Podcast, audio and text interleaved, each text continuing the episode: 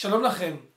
הרבה חיילים שיצאו מעזה סיפרו שאחד מהדברים שעשו להם שם מאוד מיוחד, מאוד טוב, בכל המצב שהם היו, זה היה דווקא הניתוק מתקשורת, מטלפונים, וואטסאפים, סרטונים, חדשות. זה עשה להם הרגשה כל כך טובה של להתכנס עם עצמם, להיות יחד, בלי כל מיני גורמים מפריעים כאלה ואחרים. והם מספרים שזה עשה להם כל כך טוב, שחלקם יצאו החוצה והגיעו למסקנה שהם רוצים להמעיט את החשיפה לתקשורת ובכלל את השימוש בכל, ה, בכל המדיה שקיימת. אחד מהם אפילו אמר, בפנים היינו כל כך שמחים. למרות כל המצב, יצאנו החוצה, פגשנו אנשים עצובים, כי הם כל הזמן סביבה חדשות ועדכונים, פרשנויות, כמה זה עשה להם טוב שם בפנים בלי הדברים האלה. כי באמת, אם נזכר ככה בעצמנו, המבוגרים קצת שבחבורה, כשהיינו ילדים, היינו נערים, היינו יושבים שעות עם ספרים. לא היה, לא היה, לא, לא היה אמצעים דיגיטליים כמו שיש היום. וישבנו וקראנו ספרים, וזה היה מיוחד מאוד. כמה אנשים נזכרים בזה היום בערגה, אבל מה שקורה היום זה שהמדיה תפסה כל כך חזק. והילדים והנוער וכולם, כולם, כולם סביב זה. וכבר אין את אותו ניחוח אמיתי של פעם. אפילו בעולם הספרים לפני כמה שנים הייתי בטיסה איפשהו מעל האוקיינוס האטלנטי, וישבה לא, לא, לידי איזושהי אישה, אה, אה, נראה לי שהייתה לא יהודייה, ואני רואה שהיא קוראת בספר, והסתכלתי ככה, אני רואה שזה לא ספר אמיתי, זה ספר דיגיטלי. יש לה שם מלא מלא ספרים באותו מכשיר, זה נראה כזה דף כזה צהוב כזה כמו ספר, אבל לא ספר אמיתי. אבל עם מחשבה שלאט לאט העולם יאבד את הספרים, הכל יעבור לדיגיטליה. אבל אנחנו, עם ישראל, תמיד נשאר עם הספר בזכות השבת. שבשבת הרי אסור להשתמש בכל האמצעים הדיגיטליים. יש משהו מיוחד מאוד בספר. אבל השאלה היא איך אנחנו נצליח להכניס לילדים שלנו את הערך הזה של ספרים. שהיום, שבעתיד הם ידעו ספר זה משהו יקר, משהו מיוחד, משהו חשוב. ספרים בכלל, ובמיוחד מיוחד, ספרי קודש, ספרי, ספרים תורניים, עם תוכן אמיתי, יהודי וטוב. איך נעשה את זה?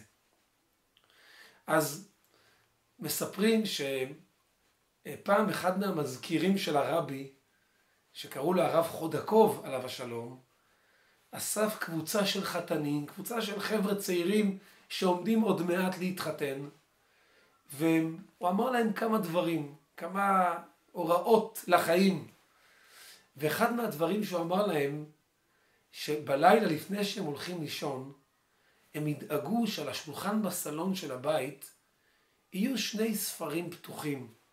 ספר אחד יהיה ספר בתורת הנגלה, תורת הנגלה זה אומר גמרא, משנה, אה, שולחן ערוך, וספר אחד בתורת הנסתר, ספר חסידות, ספר טניה, ספר מאמרים, לקוטי שיחות, וכמובן אי אפשר להשאיר בלילה ספרים פתוחים סתם כך, אז לשים על איזשהו נייר או משהו של, ש...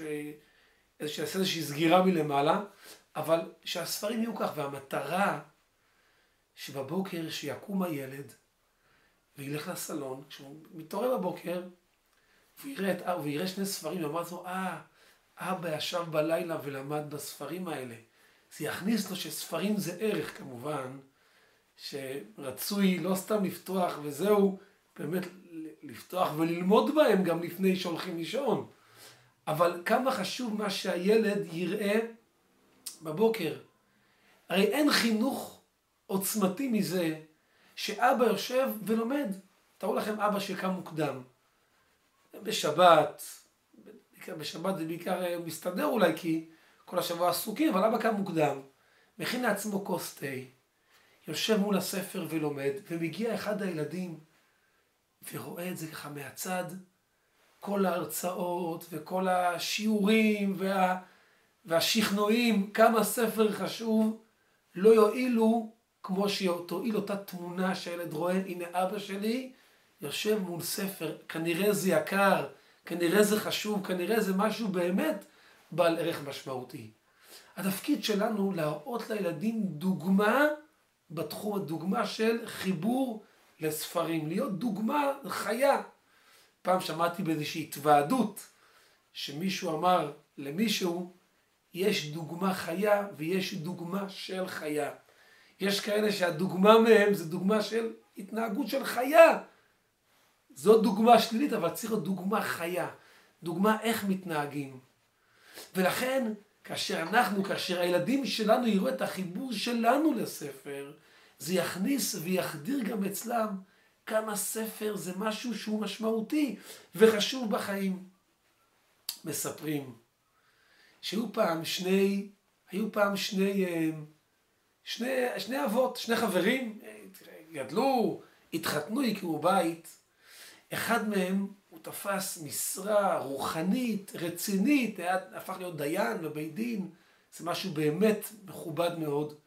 והחבר שלו היה אדם מוכשר, באיזושהי חברת הייטק רצינית, ועבד שם בהצלחה גדולה עם פרנסה יפה. ו... ויהי היום, ועבר זמן, וההורים של... וה... וה... והילדים שלהם גדלו, ואותו בן של הדיין, הבן של הדיין, הלך לכיוונים לא כל כך תורניים. ודווקא הבן של אותו איש הייטק הפך להיות בחור רציני, שמחובר לספרים, בחור תורני כזה. ו... ויהי הדבר לפלא. למה הבן של מייצג התורה דווקא חתך קצת, והבן של מייצג העולם החופשי הגדול דווקא הפך לילד תורני.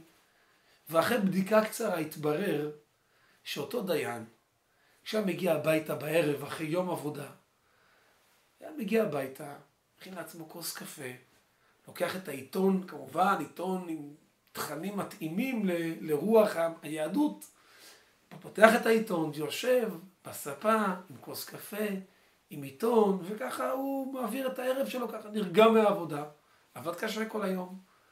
והבן של אותו איש, איש הייטק שגם עבד קשה, היה רואה איך שאבא שלו מגיע הביתה בערב, אחרי יום עבודה גם מתיש.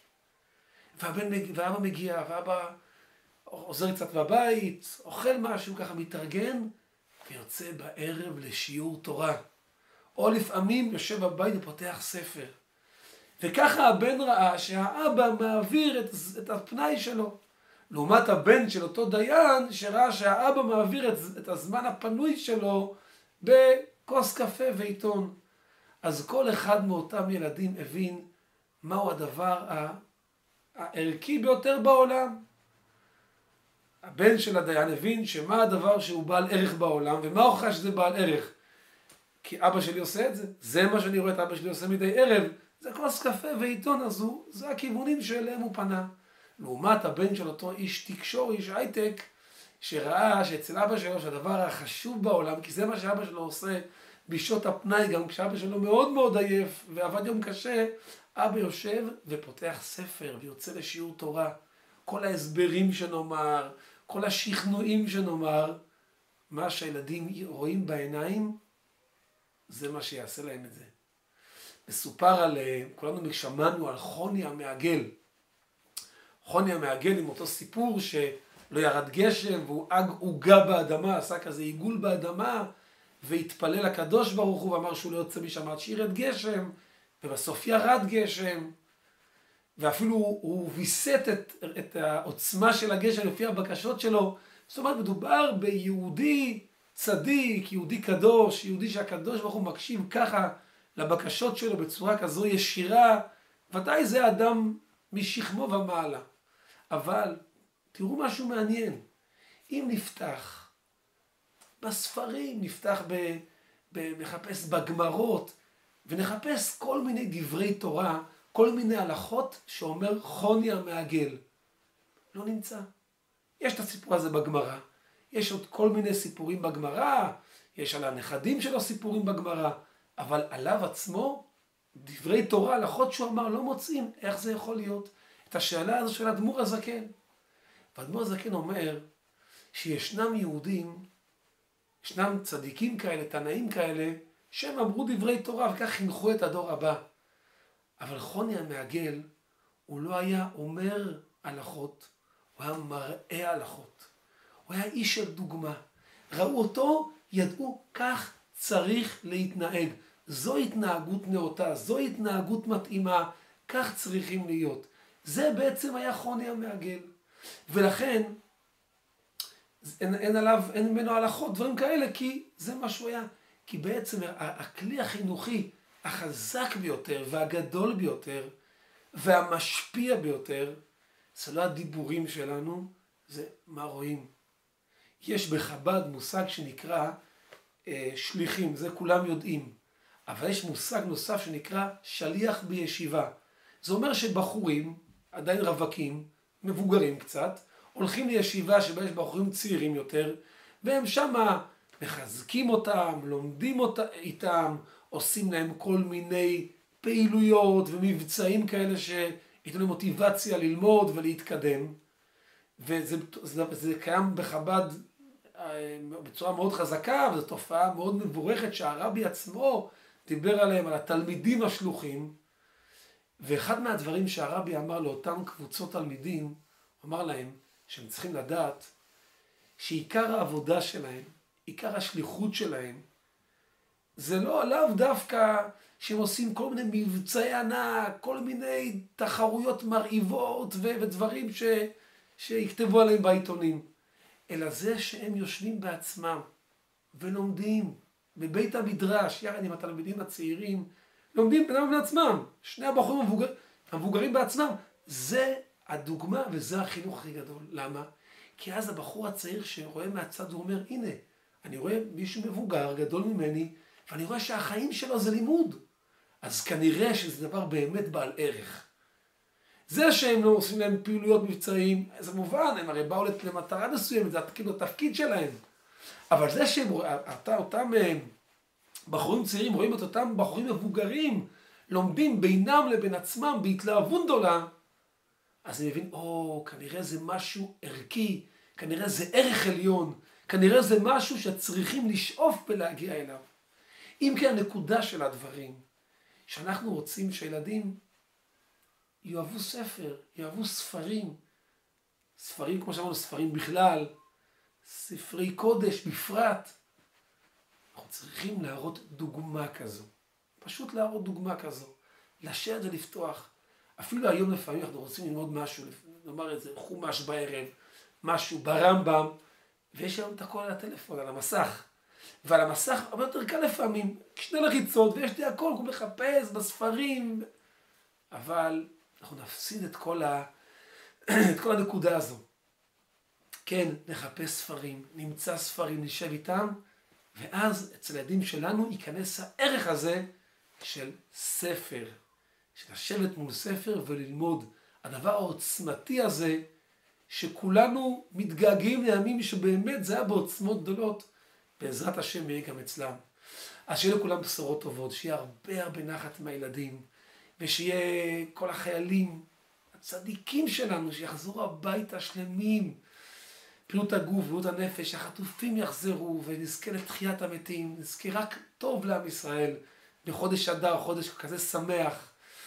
אם השיעור מצא חן בעיניכם והנקודה מדברת אליכם, אז שתפו עליה, שתף חבר, שתפי חברה, שנראה בעזרת השם אך ורק בשורות טובות ומשמחות, כל טוב.